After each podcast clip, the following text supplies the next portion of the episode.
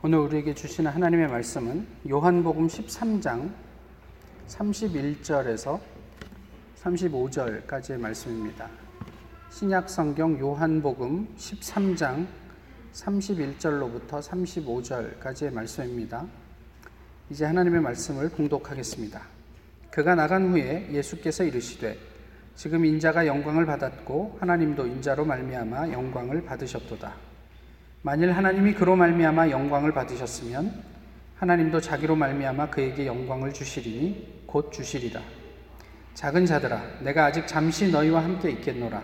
너희가 나를 찾을 것이나 일찍이 내가 유대인들에게 너희는 내가 가는 곳에 올 수 없다고 말한 것과 같이 지금 너희에게도 이르노라. 새 계명을 너희에게 주노니 서로 사랑하라. 내가 너희를 사랑한 것 같이 너희도 서로 사랑하라.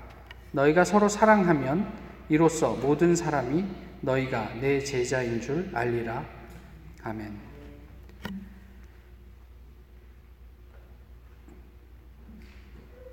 한 줄의 시는커녕 단 한 권의 소설도 읽은 바 없이 그는 한 평생을 행복하게 살며 많은 돈을 벌었고 높은 자리에 올라 이처럼 훌륭한 비석을 남겼다.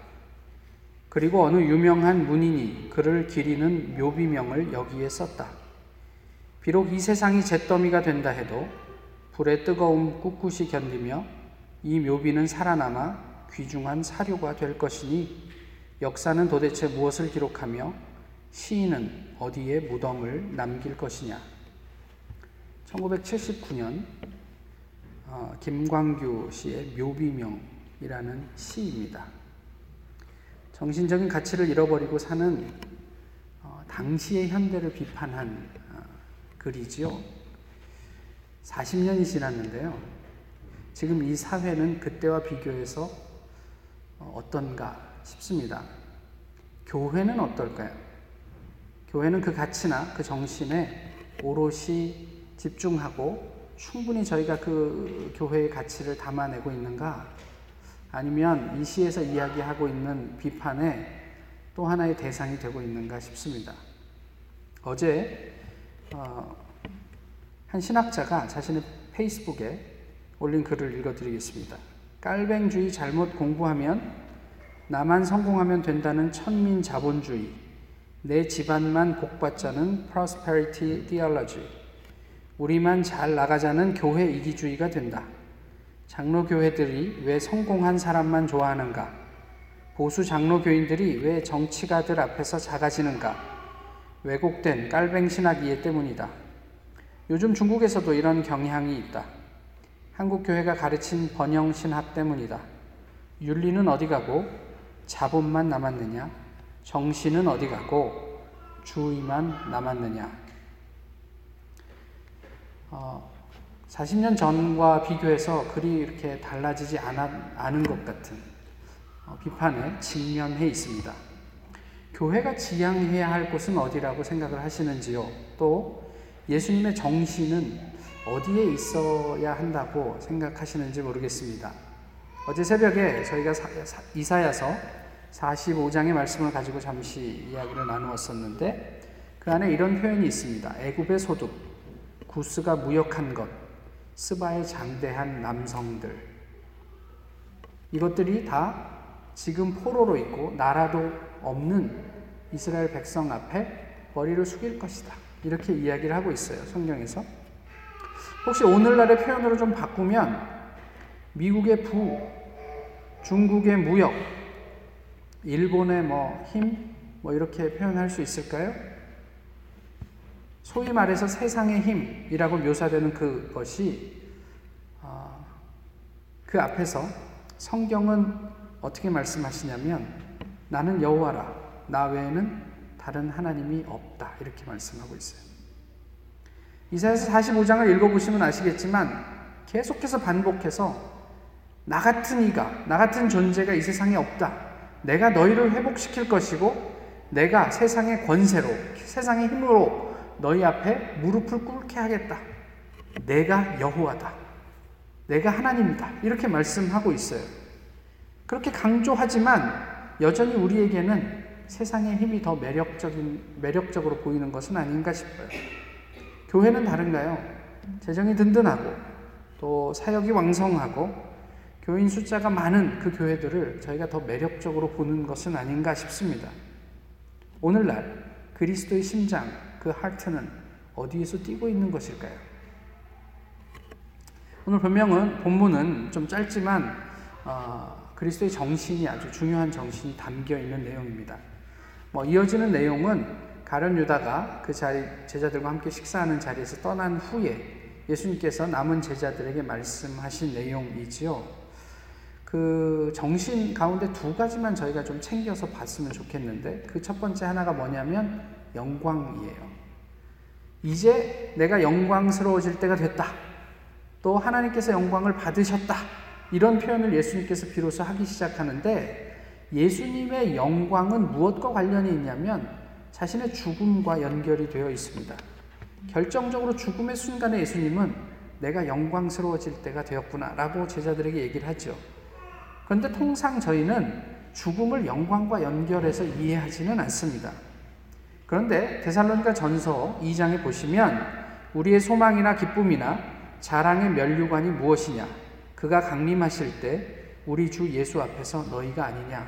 제가 몇 차례 언급해 드렸지만 지금 사도들의 입장에서 우리가 하나님 앞에 마지막 때에 자랑할 것이 무엇일까? 라고 할 때 우리의 왕성한 사역, 우리가 또 얼마나 많은 지역을 돌아다니면서 활동을 했는지 이런 것들이 아니라 하나님 앞에서 비로소 하나님을 믿고 회심했던 그래서 교회를 이루었던 너희들이 아니냐, 사람이 아니냐, 그 영혼들이 아니냐, 이렇게 사람들에게 이야기를 하고 있었던 거죠. 사실 이것이 성경이 가지고 있는 관심입니다. 성경이 내가 얼마나 훌륭한 교회를 다녔느냐, 하나님께서 그거에 관심이 있는 게 아니고 우리가 어, 우리가 구원받은 존재인가? 그 교회를 통해서, 그 공동체를 통해서, 또 그 사람을 통해서 어, 성, 생명의 열매가 맺혔는가? 이런 데 관심이 있단 말이에요. 출석 교인의 숫자가 문제가 아니라요. 그 안에 있는 얼마나 많은 사람들이 구원 받았는가 하는 문제가 더 중요합니다. 사실 저희가 여기서 이벤트 하면 교회와 관련 없는 분들이 오실 수 있죠. 그러니까 많은 사람들이 모였으니까 너무 너무 좋다 이게 아니고 그 안에 정말 예수 그리스도를 제대로 고백하는 사람이 몇 명이나 있을까? 우리가 사람을 모아야 한다면 그거에 관심을 갖고 사람을 모아야 하는 거죠. 사람의 숫자 자체가 우리의 어떤 어떤 드러내기 위한 어떤 자랑이 되기 위해서 모이는 숫자는 의미가 없다는 말이에요. 얼마나 많은 사역을 하는가 보다는 그 사역이 영혼을 바로 인도하고 있는가에 관심을 가져야죠. 우리가 얼만큼 재정적으로 든든한가, 탄탄한가 보다는 그것을 제대로 쓰고 있는가, 이걸 돌아보셔야죠. 아무리 재정이 많아도 그냥 우리끼리만 좋고 우리끼리만 즐기는 데 사용된다면 도대체 그것이 어떤 의미가 있겠냐는 말이에요. 지금 비참한 죽음이 문제가 아니라 예수님에게 앞으로 영원한 면류관, 예수님이 표현한 대로 어, 영원히 누리게 될 영광, 그것이 중요한 것입니다. 그래서 예수님에게 있어서 죽음은 영광이었습니다. 지난 선교 바자회의 수익이 저희들의 기대나 예상을 훨씬 뛰어넘었습니다. 사실 이건 기적과도 같은 일입니다. 감사한 일이죠. 근데 그것이 기적이던 그렇지 않든 중요한 것은 그 물질의 결과를 놓고 얼만큼 기도하시고 계시는지 모르겠어요. 그냥 많이 남았으니까 감사하다. 끝. 이건 좀 곤란하지 않습니까? 그것이 그 목적대로 선교지에 가서 쓰여서 정말 한 사람이라도 더 하나님에게 영혼을 구원할 수 있는가 기도하셔야죠. 와, 우리 하나님의 은혜로 돈 많이 벌었다. So what? 그 다음이 더 중요한 겁니다. 만약에 우리가 기도하지 않으면 어쩌면 우리의 그 수고는 그저 돈 몇 푼 가지고 즐거워하는 그냥 하찮은 유희로 전락할 수 있단 말이에요. 예수님이 영광스럽게 생각하시고 그 영광을 위해서 죽음도 불사하셨던 이를 위해서 함께 기도하시자 이번 연변 선교를 통해서 구원의 역사가 있기를 기도하시잖아요. 그저 그냥 우리가 그래도 뭐 조금 후원해서 보냈으니까 잘 지내다 와. 그걸로 우리의 역할이 끝나는 게 아니라는 거예요. 열왕기상 17장에 보시면 사르밧 과부에 대한 이야기가 있습니다. 하나님께서 이미 엘리야가 사르밧 과부를 찾아오기 전에 엘리야가 오면 그에게 먹을 것을 제공하라 이렇게 말씀하셨음에도 불구하고 막상 엘리야를 만나서 엘리야가 사르밧 과부에게 너희에게 먹을 것이 있으면 나에게 다오라고 요청했을 때 아, 이분은 그렇게 아, 뭐 이렇게 기껍게 그 음식을 내놓지 않은 것 같아요 분위기가 사실은 나와 내 아들이 마지막으로 먹을 한 번 분량의 떡을 만들 가루와 기름이 좀 있습니다. 그리고 내가 지금 이 가지 나뭇가지 몇 개를 주어서 그것을 불을 지펴가지고 그 떡을 만들어 먹고 우리는 이제 굶어서 죽을 작정이요. 그런데도 당신이 나에게 먹을 것을 요청할 수 있겠소? 라고 하는 반문처럼 들려요. 그런데 엘리야가 그에게 사르밧 과부에게 얘기합니다. 하나님께서 당신들을 책임지실 것이다. 아니 다르게 보면 어제 하나님께서 아니 며칠 전에 하나님께서 내가 이곳에 오고 또 나에게 음식을 제공하라고 혹시 말씀하시지 않았습니까? 라는 반문인지도 모르겠어요. 그가 그 말을 듣고 감동을 했든지 아니면 그럼에도 불구하고 시큰둥했든지 간에 어쨌든 엘리야의 설명을 듣고 사르밧 과부가 엘리야에게 음식을 제공합니다. 그리고 그녀는 기적을 체험하죠. 그 가뭄이 끝날 때까지 그 가루통과 기름병에서 어, 가루와 기름이 그치지 않았다. 엘리야와 그 사르밧 과부 그리고 그 아들은 계속해서 음식을 먹을 수 있었습니다. 아, 이런 상상도 해봐요. 혹시 배가 고픈 사람이 우연히 그 집에 이웃 중에 방문했다가 그 혜택을 누린 사람이 있지 않았을까도 생각해봐요. 자신의 아들, 어, 자신 그 사르밧 과부 자신과 자기 아들의 이제 마지막 음식이잖아요. 그 다음은 죽음을 생각하는데 그 죽음을 넘어서는 것이 그렇게 만만한 일은 아니었을 것 같아요. 그럼에도 불구하고 그가 어떻게든 했던 순종이 결국에는 그들 자신뿐만 아니라 엘리야를 비롯해 다른 사람들도 구원할 수 있었다라는 사실이 우리에게 전해주는 이야기가 있습니다. 지난주에 저희가 본문을 나누면서 우리에게는 왜 기적이 안 일어날까? 이런 이야기를 했었죠. 그러면서 혹시 마음과 뜻과 힘을 다해서 주님의 정신을 이 땅에 구현하려는 사람 내지는 그 절박함이 없기 때문은 아닌가 이런 이야기들도 나누었습니다. 오늘 우리에게는 나 자신의 한시적인 영의 영광과 체면을 넘어서는 하나님께서 우리에게 허락하실 궁극적인 영광을 향한 순종이 있습니까? 마지막 순간 우리의 근원적인 자랑이 될 생명의 열매가 우리를 통해 맺어져 가고 있습니까? 저희 주님의 교회를 통해서 예수 그리스도로 말미암는 구원을 교회 밖에 있는 사람들이 기대할 수 있습니까? 아니 기대하고 있습니까? 우리는 하나님의 영광을 진짜 소망하고 있습니까? 그저 교회에 몸담고 있고 예수 그리스도를 우리가 믿는다고 하면서 그저 그냥 나의 안위만 조금 조금 전에 소개해 드렸던 그 신학자의 그 글처럼 나의 안위만 나의 가족의 안위만 우리 교회의 번영만에 관심을 두고 있는 것은 아닙니까? 정말 우리는 그 하나님의 궁극적인 영광에 소망을 두고 있습니다. 오늘 본문을 통해서 그런 질문을 한번 해보시면 좋겠다 싶어요. 본문이 이야기하는 또 하나의 가치는 무엇이냐면요. 새 계명이에요. 예수님께서 뭐라고 말씀하시죠? 서로 사랑하라. 근데 이게 뭐새 계명입니까? 구약에서도 하나님께서 그런 이야기를 하세요. 레위기 19장 18절에 보시면 어, 내 몸과 같이 내 이웃을 사랑하라 이 말씀이 있단 말이에요. 그런데 이게 왜 새 계명일까요? 그것은 예수님께서 어, 달아놓으신 전제 때문에 그래요. 내가 너희를 사랑한 것 같이 너희도 서로 사랑하라. 내가 너희를 사랑한 것 같이 이것 때문에 새 계명이 되는 거죠. 레위기 19장 18절에서 이야기하고 있는 내 이웃 사랑하기를 내 자신과 같이 사랑하라 하신 말씀 중에 사랑은 헬라어로 옮겨 놓으면 남녀 간의 사랑 에로스와 어, 가족이나 형제 간의 사랑인 필레오를 함축하고 있는 의미입니다. 그러니까 레위기서에서 얘기하는 사랑은 그저 그 정도의 수준의 사랑을 이야기하는 거예요. 근데 오늘 본문에서 예수님께서 서로 사랑하라 하실 때는 그 사랑이 뭘 무슨 단어로 쓰였냐면 아가페로 쓰였단 말이에요. 그러니까 새 계명입니다. 예수님께서 제시하신 권면하신 인커리지하신 또 도전하신 사랑은 아가페였어요. 예수님이 새롭게 하신 계명은 그런 의미에서 인간의 수준을 뛰어넘습니다. 다시 얘기하면 우리가 할 수 없는 일이에요. 그렇다면 왜 예수님은 마지막 순간에 제자들에게 인간으로서는 할 수 없는 일을 그 험한 그런 것들을 요구하셨을까? 이게 궁금한 거죠. 두 주 전에도 저희가 예수님이 베드로를 찾아오셔서 그 물으셨던 그 네가 나를 사랑하느냐 본문을 가지고 나누지 않았습니까? 아,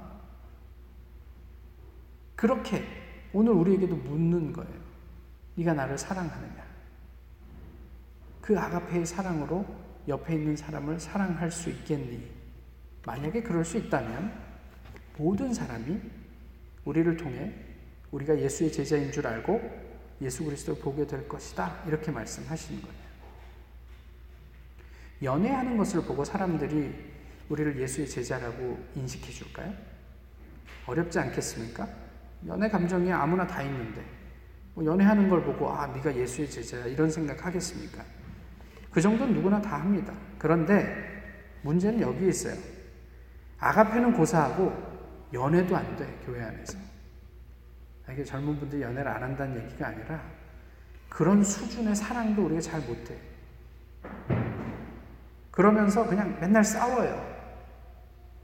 그러면 그런 모습을 보면서 교회 밖에 있는 사람들이 아, 너네는 예수의 제자지. 라고 인식할 수 있겠느냐는 말이에요. 예수님을 볼 수 있을까 싶은 거예요. 물론 잘못이 있으면 아, 가르쳐야죠. 또 그것 때문에 긴장이 생길 수도 있지요. 그런데 잘못을 바로잡고자 하는 그 방법을 얼마나 고민하고 기도하는지는 잘 모르겠어요. 그냥 일례로 요즘 저희 교단에서 제가 속해 있는 교단에서 한국 교회 특별히 어려운 문제 중에 하나가 세습 문제입니다. 근데 세습 문제를 어떻게 이해하고 계세요? 뭐 우리 교회랑 별 상관없고 내 삶과 직접적으로 연결 없으니까 뭐 지들이 알아서 하겠지 이렇게 생각만 하고 계십니까? 근데 다른 한편에서는 이것을 바로잡지 않으면 한국 교회가 마치 무너질 것처럼 생각을 하잖아요. 그래서 그 실상을 이렇게 들여다보면 양쪽 다 첨예하게 대립하고 있어요. 물론 세습을 한 게 잘못이라는 의견이 압도적으로 많지만 그럼에도 불구하고 둘 다 다 성경적이래요. 한치의 양보도 없습니다. 다들 한판 전쟁을 치를 태세로 대단히 비장하게 이 문제에 접근하고 있습니다. 마태복음 18장에 보시면 이런 어, 잘못과 관련해서 예수님께서 하신 말씀이 있는데 너희 중에 누군가 잘못한 사람이 있으면 네가 직접 가서 그 부분에 대해서 이야기를 해라. 그래도 듣지 않으면 두세 사람을 데리고 가서 같이 이야기를 해라. 그것도 듣지 않으면 교회한테 말하고 교회의 이야기도 듣지 않으면 이방인과 세리처럼 여겨라. 어떻게 이해하고 계십니까? 잘못한 사람이 있으면 그 잘못을 돌이킬 수 있도록 잘 권면하다가 잘 안 되면 그냥 버려라. 이런 의미입니까? 예수님께서 이방인과 세리처럼 여겨라 하는 그 예수님의 마음 이면에 무슨 의미가 있다고 생각하세요? 이방인과 세리는 누구입니까? 우리가 그냥 배척하고 배관시하고 배제하고 버려야 할 사람들입니까? 아니죠. 예수님에게 있어서 이방인과 세례는 1차적인 전도의 대상들이에요. 우리가 교회 안에 있지만 복음과 상관없는 이야기들을 할 때가 있어요. 또 그것과 관련해서 문제가 생길 수도 있어요. 예수님의 마음은 포기하라가 아니라 그들에게 하나님을 다시 가르쳐라가 아닐까 싶은 거예요. 예수님의 심장을 그들에게 다시 전해주라가 아닐까 싶은 거예요. 이제까지는 예수님을 안다고 생각했는데 아예 백지에서 다시 그들에게 복음을 가르치고 그리스도의 사랑을 가르치고 하나님의 능력을 가르치고 어떤 문제를 수정하는 것으로 우리가 온전해질 거라고 기대하지 마십시오. 그건 하나님만이 하실 수 있는 일이에요. 지난주에 또 저희가 사방으로 두루 다니는 사람에 대한 이야기도 했습니다. 베드로가 사방으로 두루 다니다가 만난 사람이 요바의 다비다였단 말이에요. 그래서 요바에 있는 사람들을 구원하기 위해서 죽은 다비다를 살려냈다 이런 얘기를 나누었잖아요. 전도는 무엇으로 합니까? 지난주 본문에 나와 있는 것처럼 기적이 일어나면 전도가 될까요? 한번 상상을 해보세요. 제가 기도만 하면 병든 자가 낫습니다. 그리고 심지어 죽은 사람도 살려냈다. 그러면 저희 교회 교인들이 많아질까요? 왜 반응들이 없으세요? 많아지겠죠. 아, 그렇게 생각 안 하세요? 아, 기도만 하면 병이 다 낫는데 사람들이 안 오겠어요? 저 같으면 갈 것 같은데 제 부좀 좀 낫게 해주십시오. 제가 부점이 있던 얘기는 아니에요. 키좀 크게 해주세요. 살 좀 빠지게 해주세요. 뭐 이런 거 가지고도 올 수 있지 않아요? 내가 지금 이렇게 그, 그 몸이 좀 불편한데 기도 한번 해주십시오. 그런 기대를 갖고 오지 않을까요? 많아질 거예요. 그러면 어떻게 될까요? 이단 되겠죠. 기적을 행하는 게 이단이라는 얘기가 아니에요. 기적이 목적이 되면 그건 이단이에요. 기적은 목적이 아니에요. 하나님의 목적은 복음이에요. 하나님과의 관계예요. 우리가 하나님과 관계가 있게 형성이 되면 그럼 기적도 경험할 수 있는 거죠. 근데 기적을 목적으로 하고 하나님 앞에 나오는 것은 한두 번 그럴 수 있다고 치더라도 그것이 목적이 되면 이단이에요. 한국의 이단들이 다 그런 모습을 보여주고 있습니다. 전도는 무엇으로 합니까? 우리의 사역이나 우리의 능력이나 우리가 보여줄 수 있는 어떤 퍼포먼스나 기적으로 하는 게 아니고요. 오늘 본문의 표현대로 하면 전도는 사랑으로 하는 거예요. 우리 안에서 우리끼리만 아가페 할 수 있으면 세상 모든 사람들이 예수 그리스도를 본다잖아요. 우리가 굳이 그들에게 나가서 이게 예수님의 사랑입니다. 설명하지 않아도 본다잖아요. 내 생명을 소진해서 다른 생명을 해산하는 사랑. 그것이 전도라고요. 구름대같이 사람들을 모아놓고 예수를 믿으시오. 오늘 예수를 믿겠다고 작정하신 분 손드시고 앞으로 나오십시오. 이것으로 전도가 되는 게 아니에요. 과거에는 그랬어요. 그런데 어, 그 다음에 좀 조사를 해보니까 그렇게 손들고 나온 사람 중에 예수를 진짜로 믿은 사람 몇 명 안 되더란 말이에요.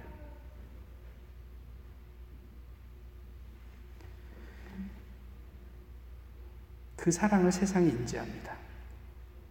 우리가 하는 뭐 유려한 말 때문이 아니라 우리가 행하는 사랑 때문에 사람들이 예수 그리스도를 인지하게 될 것이다. 오늘 본문은 우리에게 그렇게 말씀하고 있어요.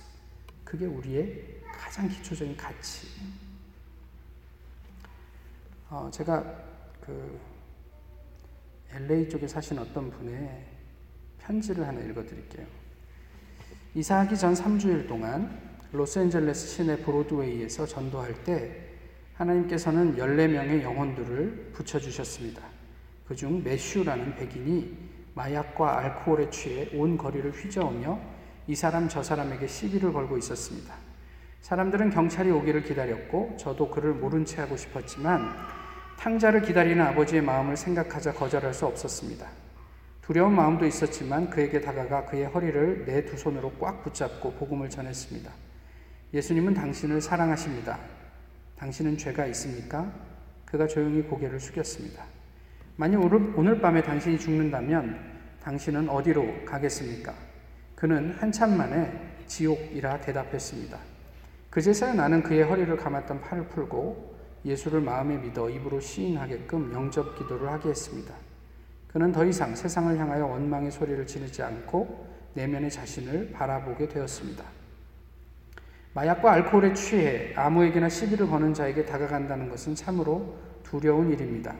더욱이 그의 허리를 껴안는다는 것은 지극히 위험할 수 있습니다. 그러나 자기의 생명을 아끼려 회피하는 것이 아니라 타인의 생명을 위해 기꺼이 자기 생명을 나누어 주려 했을 때 그곳에는 새 생명의 역사가 하나님의 영광이 즉시로 일어났은, 일어났, 일어났던 것입니다. 우리 삶은 어떻습니까?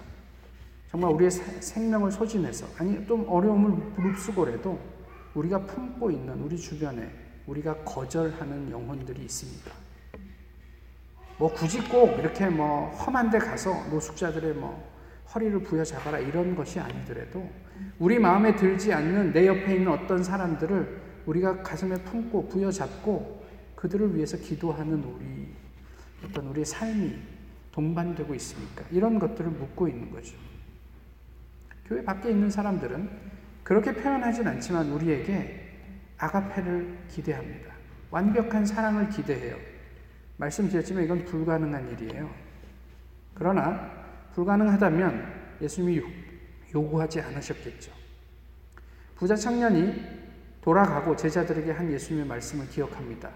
사람으로서는 할 수 없으되 하나님은 하실 수 있느니라. 사람으로서는 할 수 없으되 하나님은 하실 수 있느니라. 베드로는 실패자였습니다. 예수님께서 그에게 너는 나를 아가페 하느냐? 라고 물으셨을 때 베드로는 아니요, 저는 조건적으로 밖에는 사랑할 수 없습니다. 라고 고백했던 사람입니다. 근데 지난주에 저희, 지난번에 저희가 나누었던 것처럼 그런 베드로를 하나님은 아가페를 고백하고 제자들에게 가르치고 사람들에게 선포하도록 하셨습니다. 그것이 무엇을 의미하는지, 하나님께서 그를 얼만큼 압도하셔서 그런 삶을 살게 하셨는지 하나님께서 모든 일들을 다 이루셨단 말이에요. 우리도 그렇게 만드실 것입니다. 나는 여호와라. 세상에 나 같은 하나님이 없느니라.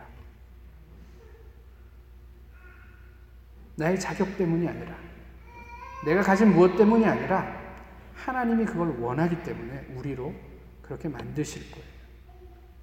우리가 예수님을 따라서 서로 사랑할 때 모든 사람은 예수님을 보고 고백하게 될 것입니다. 아, 저분이구나.